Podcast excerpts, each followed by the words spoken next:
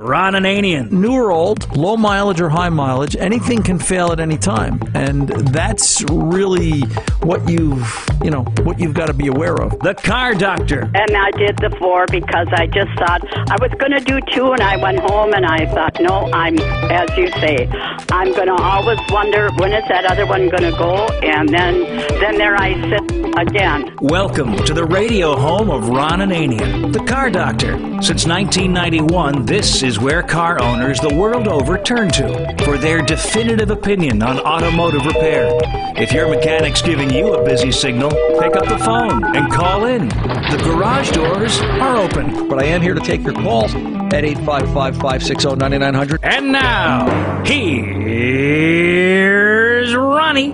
Hey, it's time to start your engines. Hello and welcome. Ron Ananian, the Car Doctor, here at your service at 855 560 9900. The Car Doctor's 24 7 toll free phone number, 855 560 9900. And uh, we have been known, uh, I guess that's the international phone number. Uh, we have been known to make outgoing calls. So if you're listening overseas, that seems to be the push this weekend. As uh, we've talked to Dr. McCann. Uh, a longtime car doctor listener in England last hour. Uh, if you missed that, you can pick it up on the podcast uh, as soon as Tom gets it up there um, at cardoctorshow.com. It was a great call talking about his vintage 69 Jaguar and uh, the way it ran at 1500 RPM in third gear with a very slight misfire. So uh, we thank him for uh, participating and, you know, talking about older cars because that's what this show is all about. Well, new cars too and everything in between because that's what we're here for. We're here to help you fix your car and help you to understand it and, you know, give you a little bit more knowledge and when you walk into your mechanic, you know, here's the sound, here's what it felt like, here's what I thought it was, here's what it might be, and uh, help establish a better relationship with your mechanic to help you fix the car because they're just getting too complicated and too expensive, and uh, you know, more information is for the better. Let's uh, kick the garage doors open right away, and uh, before I before I take the first call, I just want to point out bottom of the hour, really great interview, Jason Searles. Uh, he is the VP of Advanced Lead Acid Battery Management. I think I said that right. Battery technology. Sounds right. Um, you're like, whew, boy, the name on this, his door must be 12 feet wide. But you know, put the name up there, you know. Um, but a really great conversation about AGM batteries um, uh, is, is going to be coming up because I've got some questions for him regarding AGM. And if you've ever wanted to know anything about about an AGM battery, and we hear him talking about it all the time, stick around for that. That's at the bottom of the hour. Dana in Minnesota, how are you today? Hi. Hi. Thanks for taking my call. You're Good. very welcome. Thanks. What's going on? Okay, we have a Honda 2011 CRV. Okay. And we've been through, this is, I think, our third set of tires. We have cupping. And I've talked to a lot of mechanics, a lot of different car people, and I just don't know what to do anymore. I mean, our next Um, guess at it is rust. cupping is just so we're both on the same page. Is it that the tires are getting lumpy spots? I don't know. They call it cupping, and it sounds like wow, wow, wow. Okay, the tires. Inside. The, I the, the not a tires. So, mechanic. I don't, so the tires are getting noisy, is what you're saying? Is that's how you that's how you know it, right? It's yeah. Specifically, yes. Specifically, the driver's rear, and then we rotate them, which you're supposed to do, and we get them aligned real often. Um, we rotate every five thousand, get them aligned probably every seven thousand. So I'm taking good care of them. But this is a third set of tires. I thought we kind of cured the problem, and no, Okay. I don't, I don't know So what to do. so my my question. doesn't seem to offer any help. Okay. So let me let me ask this question: Is is the dealer doing the alignment? Uh-huh. No, we haven't done it um, at a tire's place. Okay. So after they do the the dealer has done two alignments on it. all right. And Well, when when the no problem with that. when the alignment is checked, are they saying that it's out of line? Mm-hmm. No, not by any significant amount. Okay. So so the alignment is true, but uh, then why I don't understand why they keep doing it. So here's the deal. Do you know what cupping is? Let's start the education there. Do you know what cupping is when we say the tires Sure. cupped? Or Well, he showed me something on the tire, but I don't know what I was looking at. all right. But go ahead. Um, are you right. stand Are you standing up or sitting down? I'm standing up. Okay, stand up. Look down at your feet. Are Okay. your Are your feet pointed straight ahead? Uh huh. Are they flat on the ground? Yes. Your feet are in alignment. All right? Your feet are level. Your feet are pointed straight. Take take your toes and point them out. Okay. You're toed out. That's what the expression means. You're Okay. you're toed out. Now you're dragging. Now the car's going to go straight down the road, but try walking like that. You're dragging the soles, right? You're gonna you're gonna wear your shoes funny, right? So you know, mm-hmm. take take your toes and point them in. Guess what? Now you're toed in. Okay. It's not not not hard not a hard concept, right? All right. Here comes here comes the hard one. Put your feet back straight again. Put them flat on the ground. Okay. Turn your ankles out so you're riding on the outside edge. Okay. All right. That's positive camber. Bring them in. That's negative camber. You're wi- you're riding on the inside edges. That's camber. Ca- that's camber. So now you know camber and toe. Caster's a little harder. It has to do with the the imaginary arc that your ankle would swing through as you kind of pivot your ankle around. And I'm not going to get into that for this conversation because it's not necessarily going to affect your issue. But those are the three basic alignment angles that we were always concerned with. If the tires are cupping, and I'm going to say it like this if somebody's doing an alignment, if I'm doing a diagnostic alignment, because that's what I'm doing here, right? I'm looking for a problem. Mm-hmm. I want to see before and after. All right? If if before the numbers are in the green and the alignment machines today are phenomenal. You know, they, they if it's if it's if it's a good one, if it's a Hunter, for example, and I'm sure the Honda dealer has one, the tire dealer probably has one. There are other manufacturers out there that do the same thing. They will give you a before and after printout. It will show you, you know, mm-hmm. here's the spec, here's where your toes, here's where your feet are supposed to be headed. All right? And you know, if it's good, it's green. If it's bad, it's red. And then when it gets into alignment, when you straighten your feet and your toes out, it, it then goes green if it's if it's out of the scale. You, you with me? Mm-hmm. So my question Yeah, I've is, looked at it. I've seen, you know, okay, and is everything green?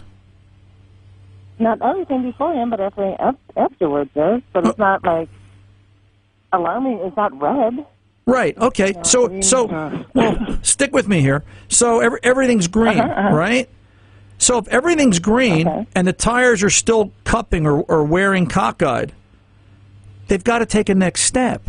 Somebody's got to sit there and say, okay, you know, what are we going to do to correct this? Now, you know, if the answer is, well, the factory doesn't give us an adjustment for that particular corner, because I suspect that something is bent in the right rear.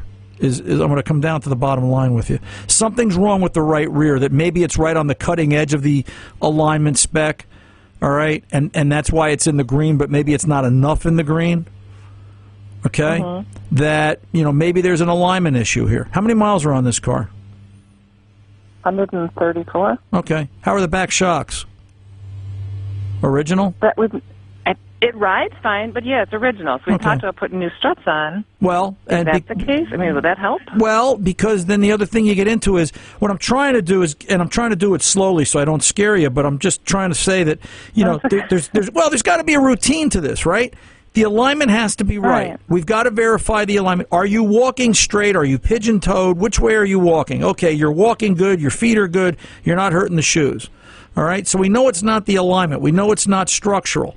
If it's not structural, as far as which way your feet are pointed, then is it that maybe that right rear shock has gone soft? Shock absorbers can, you know, it'll it'll let if the if the shock is worn and maybe not noticeable to you in the car, but it will let that tire bounce going down the road like a basketball. Uh-huh. All right? As as strange as it sounds, I've I've had cars like this where I'll have somebody drive it and I'll be behind them watching the car. Um, which way does that car look when it's going down the road? What are the tires doing? Are they? Does it look like they're bouncing like a basketball? Is the car tracking or crabbing? Is it more to the left, to the right? You know, telling me something really is out with the alignment that the machine's not necessarily picking up. So you know that's two. Three, what sort of tires are you putting on it? And I'm not saying it's a tire issue because you- you're saying to me it's Right. always the right rear or the le- is it the left rear or the right rear? It doesn't matter, but it's always that same rear tire, Drivers. driver's side rear tire that always cups, right? Um, well, now all four have some cupping on them because we've rotated them and then they cross rotated, which I don't know if that's the right thing to do or not. But It is That's what the Honda Right. dealership tried last time. right. It is. Um, you know, cross. So we have struts, not shocks. Is that right? You have Or is that the strut. You'll, you'll have struts in the front, and I'm trying to think. A CRV has.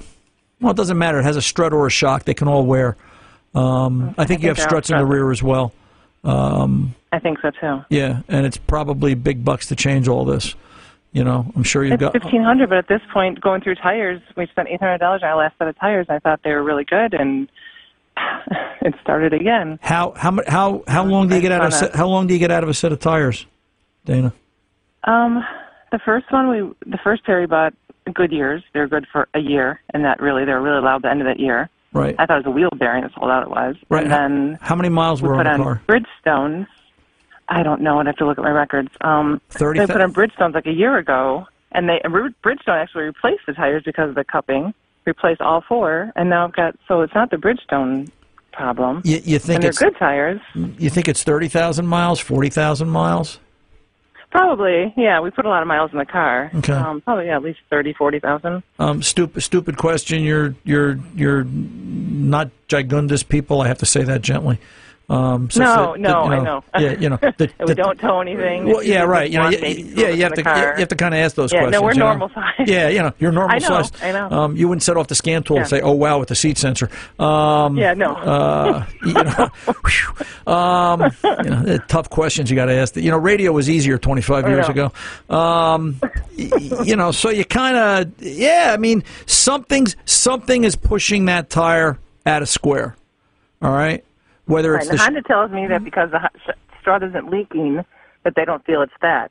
Then I go to the other dealership for my other car, and I just mentioned this problem. They said, "Well, they're usually replaced at sixty to eighty thousand. We've never replaced them. Should they? Is are they a wear item? I don't know. I've got one person telling me one thing, one person telling me another. shocks and struts are and tires are- in between. are, are clearly a wear item. All right. Um, the, the real issue is, and it's not necessarily just ride. It, it it is the shock's ability to prevent rebound or bounce. Now, again, somebody this could be as simple as somebody, like I said, drive behind the car. That's not going to cost you anything. If you got a second car in the family, have somebody look behind. I mean, you know, you're you're you're pretty smart. I can tell by talking to you. You'll you'll know. Um, look at look at other cars going down the road. Haven't you ever seen a? I, gee, I saw a Ford Focus last week. Yeah. Uh, that I mean, the right it was the right rear tire. This thing was bouncing. Down. I was looking for Michael Jordan. This thing looked like a basketball going down the highway. uh, you know, I said, look at the shock on this thing. And this guy and the the car was smooth. The guy just you know trol on along. You Um, uh, you know, so you don't feel it inside. you may not necessarily feel it inside. It could be at a very low level. Uh, you know, it's it's there's there's a reason. All right, that's the bottom line. All right, Right. and it's it's So fifteen hundred dollars to put new struts on. Do you think that's the way to go? Because then they talked about some kit that would adjust the camber, and then the management at Honda doesn't think it's that. I, I mean, I'm getting different stories from every. You know, I don't know. Struts. I well think. well here's here's the question. I- Here's the question I would ask Honda. And then I'm gonna then I gotta go. So you'll have to call me back or email me when. Mm-hmm. you know more. All right. The question I would ask Honda is: Will, will the fifteen hundred dollars in struts fix it? Okay. Um, do they see other CRVs doing this? All right. And there's no to both of those. Right. Uh, So it's no to both of those. that. So you have the unique But if I Google it, experience. there's people on there with it. Yeah. You have the unique experience. Can you do this? Can you do you have a printout Mm-hmm. of the last alignment? Yeah. Okay. Sure. Can you email it to me? Sure. Email me the printout of the last alignment and the 17 digit VIN, the serial number of the car. Mm-hmm. And I'll, I'll, I want to do a little digging. Ron at cardoctorshow.com. Okay. Spell out the word doctor. C A R D O C T O R show. Ron at cardoctorshow.com. And um, I'll do a little digging. All right? Okay. All right, great. Dana. Yeah. I hang, appreciate it. hang in there, kiddo. We'll Thank you figure so it out. much. You're very welcome. You take good Okay, care. thanks. You're welcome. Bye bye. Bye-bye. 855 560 9900. Running late. Up against it. I'll be back right after this. Don't go away. Don't call us.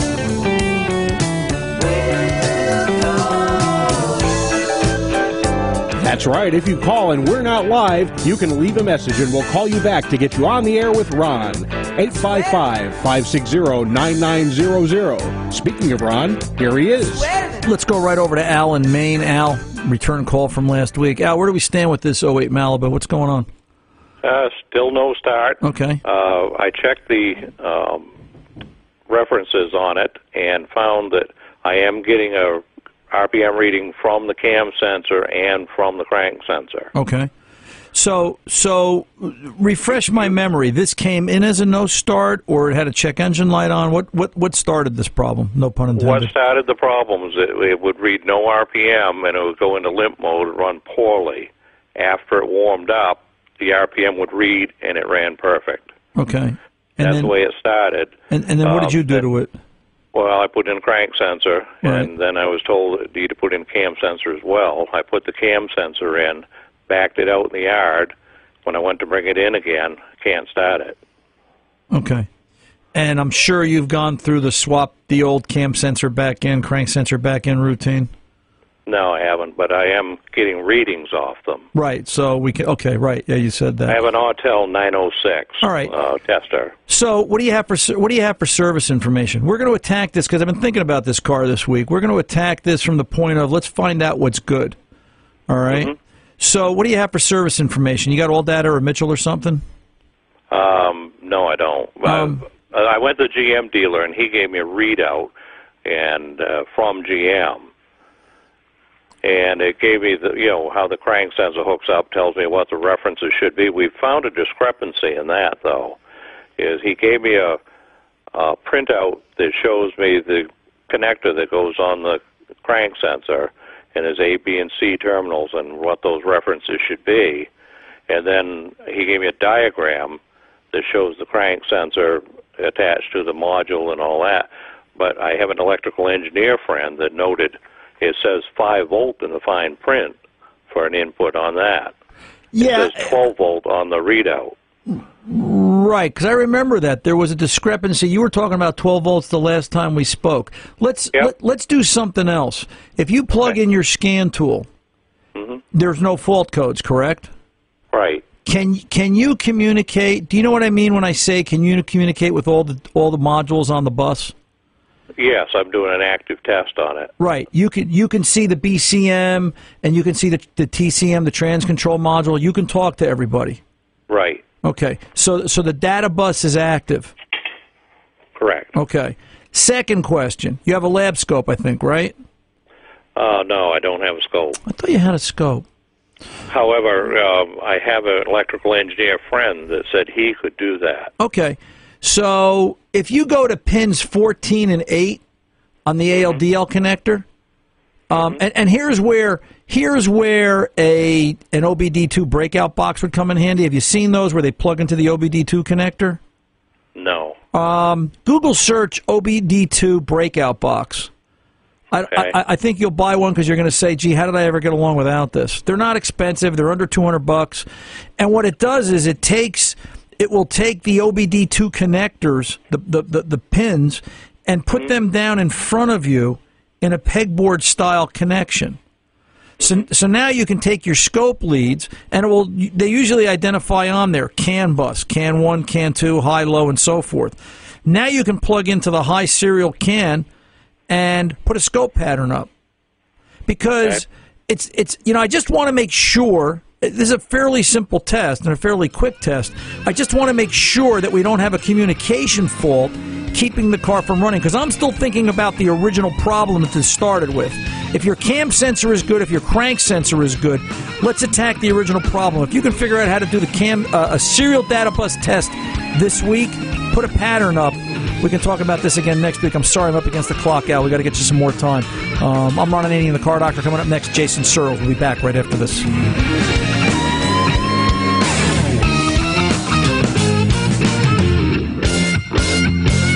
When the family car needs some fixing, there's only two things that really matter getting the right part and getting some good advice. It's a pretty safe bet that with over a million parts in stock, Pep Boys has the right part right now. The Pep Boys pros are extensively trained to find the right part for just about any car or truck. Better yet, these pros can also handle the entire installation or service needed. It's always good to have options and know the Pep Boys pros have it covered either way. Ron Ananian the Car Doctor. We are back. You know, AGM batteries at the top of everybody's mind today. It's always a question of how much electrical power do I need, and does an AGM battery really give it to me? And it's becoming commonplace on many, many cars. And we thought we would reach out to an industry expert. He's Jason Searle. He's the VP of lead acid battery technology for Johnson Controls, and uh, we're happy to have him with us here today. Jason, welcome aboard. Thank you very much, Ron. Happy to be here. Um, help our listeners understand what exactly is an AGM battery. Okay, no problem. So AGM, uh, the letters stand for absorbent glass mat, and it's a precision engineered lead acid battery. Uh, here at Johnson Controls Power Solutions, We're the industry leader for manufacturing lead acid batteries, not only here in the U.S., but also around the world. And we're also the largest manufacturer of these next generation uh, precision technology AGM lead acid batteries. The way AGM differs from flooded is in the battery technology, as all the electrolytes or acid is absorbed within the glass mats and the plates, versus a flooded technology that has free flowing acid. The AGM system also has a valve system installed, which promotes a unique feature called recombination, which recombines the free gases in the battery and regenerates water back in the cell. So it, it's, it's sort ideally of, suited. I'm sorry. It's so it sort of self-contains itself in, ter- in, term, in terms of um, you know, the water part or the, the moisture part of the battery is always contained and recycled back in to keep the battery going and uh, longer, fresher. Does that is, is this where we get into the conversation about cycling? Yes, so it's also recombination. Also, is a part of the its unique feature, uh, and the and the fact that it's it is a valve regulated battery. It's a unique feature of being able to cycle um, and provide you know this this changing demand on what today's vehicles are expecting from the battery. If, and if, it's ideally suited for these high electrical demand conventional vehicles, but also the high electrical demand start-stop vehicles where cycling and safety have become a critical piece. Can someone, if they've got an original, you know, an older car with an original lead acid battery, um, if they put an AGM battery in place of that, does that have any effect on the vehicle, the, the electrical or the charging system? Um, it does not have um, any effect regarding the charging system. In fact, um, the more modern charging systems going back into the the late 80s, early 90s, you know, are compatible with AGM technology. Um, they they the AGM technology uh, is able to charge just fine, and the charging system itself uh, doesn't have any conflict with that. So, you know, batteries or I'm sorry, AGM batteries. You hear it in the marketplace today that they're, you know, they're more vibration resistant, right? We we see all these off-road vehicles with these AGM batteries, and they're touted as, you know, you can take it through the Baja 1000 and the battery will survive. Talk about vibration resistance. What's that about? Sure. So AGM batteries are more vibration resistant to the battery construction where the cells are packed tightly and under high compression. What this does is it holds the internal materials tightly together to resist breakdown. In a flooded battery, the plates are positioned loosely in the case in free-flowing acid, which makes them more susceptible to vibration damage. This is more commonly seen in enthusiast off-road and heavy-duty applications. But the more important question to answer here is for everyday vehicles, how AGM batteries are addressing the cycling piece. Um, AGM batteries are designed to offer optimized performance in the key areas a flooded battery cannot, including operation at partial state of charge, ability to recharge quickly, and the ability to charge and discharge repetitively, also known as cycling. The ability to cycle is a critical part of how batteries perform not only in today's demands, but how they'll also address the increasing demands of tomorrow. How do you know the cars of today? I mean, there's so much electronics in them, right? Is is is that why the cars of today require or demand more performance from a battery? And then the second part of my my thought was, you know, um, you know, where exactly um, is the major benefit of using that AGM in today's car? So it, it's it's partially the electrical demands. Um, it's also the increasing expectations of how people are using their vehicles. So vehicle systems are very complex, driving increased electrical loads to serve one the rapidly increasing consumer comfort devices. So this is your heated steering wheels, heated seats. Um, number two, the safety devices, including autonomous functionality which is collision avoidance that's becoming more prevalent, lane departure more prevalent, um, even some of the highway self-drive. And three, the regulatory piece, reducing fuel consumption and CO2 emissions. Um, this part is the alternator load management you see in today's conventional vehicles, uh, the conversion of devices to electric in fans, pumps, and the implementation of start-stop systems you are all driving a much greater increase regarding the battery's ability to perform from an electrical load standpoint. All this builds up into that cycling component I had mentioned before, and where AGM batteries are best suited to address that. Is is there a better, or uh, I'm sorry, is there a particular type of vehicle that is better suited for an AGM battery? So I wouldn't limit it to a specific particular type. but I would call it out as high electrical demand vehicles are best suited by AGM. And high demand vehicles are not, you know, only the common examples of luxury vehicles, trucks, minivans, SUVs, but they can also be common sedans like a Toyota Camry or a Hyundai Elantra. And the reason for that is how those different vehicles have implemented different load management strategies where the battery is more actively used as an active power source. And there's really three key points to understand here. You know, is the vehicle high demand due to electrical devices on board or how the vehicle manages loads and how it utilizes the battery? You know, two is how is the vehicle going to use, um, how is the person going to use the vehicle? You know, short trips, for example, put a lot of stress on the battery's ability to perform because it gets a limited amount of time to get recharged. And three, it's that environment the batteries are operating within. So that high under hood temperatures, high external temperatures, traffic patterns that we see with increasing urbanization today are all putting you know more stresses on the battery's ability to to recharge and and perform in these high demand uh, applications.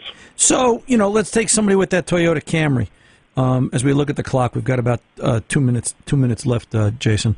Um, if we look at the if we look at somebody with that Toyota Camry, um, why do they want to pay a premium? Why do they want to put an AGM battery in that car that's had a lead acid battery in it all this time? You know, the premium is really paid for the the fact that this is a highly engineered uh, precision AGM product, and it's justified by delivering the consumer a satisfied experience. You know, they they don't want to be stuck. You know, uh, in a situation in the middle of winter, you know, in that early morning where they're going to, to crank over that engine and that battery's not there to perform. So these increasing vehicle demands and how we use that vehicle, you know, can lead to that short life, battery life, and lead to that premature failure. AGM ensures that the battery will offer the performance you know, needed to address these increasing demands. You know, it's it's fall and it's fall going into winter. I mean, the listeners are beginning to pay attention to that. Um, will an AGM battery perform better than a standard battery in the cold weather that's coming? So AGM batteries do offer the ultimate performance in temperature extremes, not only in terms of that, that cold you mentioned, but also hot weather as well. You know, AGM in the cold weather does offer superior recharge performance over flooded technology. Uh, combined with the increasing demands, you know, of the vehicle and the user, you know, AGM is offering that ultimate peace of mind.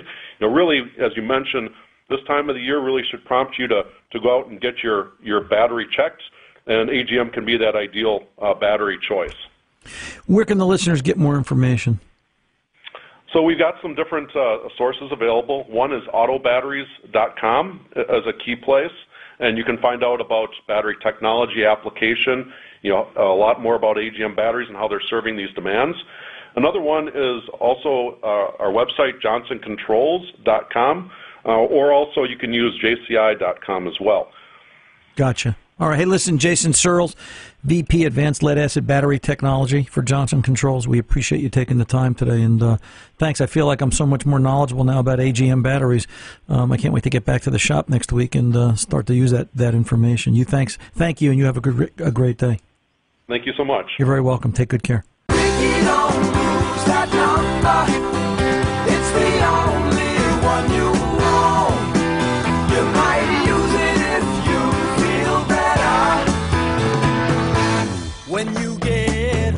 Keep Ron's number handy, 855 560 9900, for when you really need advice on your car. Here's Ron. Hey, that was um, I enjoyed that with Jason Searles. I'm glad he took the time to stop by today. Tom, yeah, you, uh, so did I. You, and uh, the only question I have is where do I find one of these AGM batteries? This was a great topic, interesting, and very, very, very, very informative. Well, AGM batteries are, you know, every, we, we hear the term, AGM batteries are becoming very mainstream. They've been used for more than a few years now. In, in a lot of cars, you know, Johnson Controls Power Solutions is the leading producer of AGM batteries um, here in the USA and around the world. And, you know, a lot of the OEs uh, and aftermarket use Johnson Controls Power Solution batteries. You can get them. They're just like any other battery. You can get them, you know, at, at, at the leading auto parts stores, Advanced Auto Parts, AutoZone, and the like. So, um, you know, very easy to pick up and uh, just just just an upgrade to your battery if you want to think of it like that. That's cool because Yeah. I'm planning on getting one and wiring it to your chair next week. Oh boy, will that be exciting? Um, that means it'll be a big shock to do the show next week. Yuck, yuck, yuck, yuck, yuck. I still got it. Let's go over and talk to Paul in Virginia. Paul, save me. Um, how are you today, sir? All right, yourself. Not bad. What's going on? I know this. This, this is the '87 Bronco with a gazillion miles on it. Yeah, well, yeah, well over three hundred thousand. Yeah. Yep. Um, I've got a uh, a che- a rear light issue on the left hand side. Okay. The brake light, turn signal, hazard, none of that works. The tail light does. Everything works up front. Everything works on the right hand side. All right. If, Uh, so it sounds like a ground. I've checked that. It's not ground is not the issue.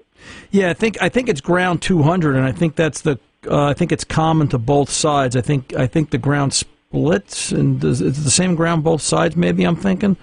Um, Well, and, and you know, of course, it would the ground could be better socket, but I I use the uh, like the bumper as as a ground, and uh, well, you let's it let's let, work, let's So- let's let's do this. Let's let's go to the socket. Um, just because of the age of the vehicle, you know, I want to I want to know what's going on ahead of the socket. Can we get to the harness before the socket? And- yeah, I I. I stuck the uh, probe uh, right into the back of the socket, Okay. so I was going right to the the wire. I would, you know, Well, where's the where's the connector to the socket? Is it at the socket, or is it a little? Is this like a pigtail? I'm trying to remember what this looks like in '87. Is this a is this an extension that there's you know three four inches of wire and then there's a pigtail connector that unplugs? Can we unplug it there, and then maybe go in just just find a bulb and wire it up to ground? Um, and you know, do we can we can we get a bulb to work outside the socket? Is what I'm trying to get at.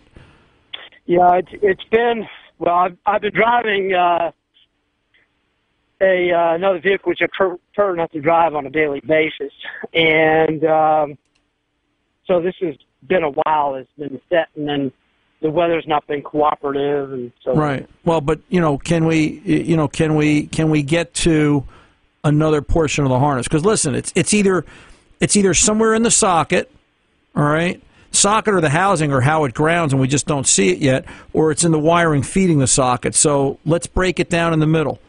Let's let let let's cut the circuit in half. Let's see if what we're feeding back from the directional switch from the front of the vehicle to the rear is correct. If it's good up until that pigtail connector, then we know the problem is either in the housing, the socket, or the harness leading into it. I mean, it's it's it's really that simple. Not to overcomplicate this. So you can use anything from you know here's a great idea for using a headlight, uh, you know, an old school square round headlight, or just you know it, it'd probably be easier than doing it with a bulb. You'd have to have a bulb wired up or a test light. You have an old school, you know, old fashioned bright bulb test light. yeah. I've I've got some square and round bulbs. Yeah, you know, let's just Yeah. let's let's just build it. Let's just build a a, a lamp socket. Um, uh, and I would ground I would ground specifically right to the negative battery terminal. Forget the bumper and everything else because if the problem has got to do with rust, older vehicle, let's make the circuit work. Let's know leading up to, you know, that first three inches up to the socket, let's know that it's good there. If it's good there, if you can make it work there, then you're down to it's it's good there. It's either the socket, the ground, or the contacts in the housing. What else can it be? Right. Now, if if the wiring has failed somewhere from the front to the back, Right. then would it? It seems it, it seems like I'm. I just wanted to run it by you. Would it be feasible then to run a wire from the right hand side brake light to the left, and then from the front turn signal light to the back? I'll tell you That way what. I have full I- I- signal. I- I have a brake light. I, I, I'll tell you what, Paul. Wait a minute. Hang on a second. Let me pull over and take this pause. We'll deal with this when I come back. I'm Ron Ananian the car doctor. Don't go away. Welcome back. Ron Ananian, the car doctor. Let's go over to Paul again in Virginia. Paul, you're still there? Yes, sir. Real quick, we got a minute and a half. What, what do you What do you want to do? Okay, what I'm thinking is run a wire from the right hand side to the left for the brake, and then run another wire from the left front, so that way I have a to the back, to so that way I have turn signal and hazard. And Well, if we're going to Yeah, run, if, if we're going to run one wire front to back, why don't we just run two and be done with it? well, uh, the reason why to go from the right to the left would be for the brake light. Because neither the brake light nor the turn signal hazard works. Only the only the tail light works on the left side. Did I ever tell you the story about how Dirty Ernie lost his Corvair? No. So Dirty Ernie had a wiring problem on his Corvair in high school, and I remember this. And he, he started playing around with wiring the rear lights. It was actually a rear light problem, kind of like you're talking about. Corvairs had problems with the wiring harnesses in the trunk because the engine was back there and it got hot. And he wired it sort of like what you're doing. And he ended up, the car ended up catching fire when the electrical system overloaded. And that's how he lost his first car. My point is, when you're dealing with electrical, wire it the way the factory wired it. As painful as it is now, doing something wrong, not knowing what you're trying to fix by correcting a wiring issue, can lead to a much bigger problem. I'm Ron Ananian, the car doctor. Good mechanics aren't expensive; they're priceless.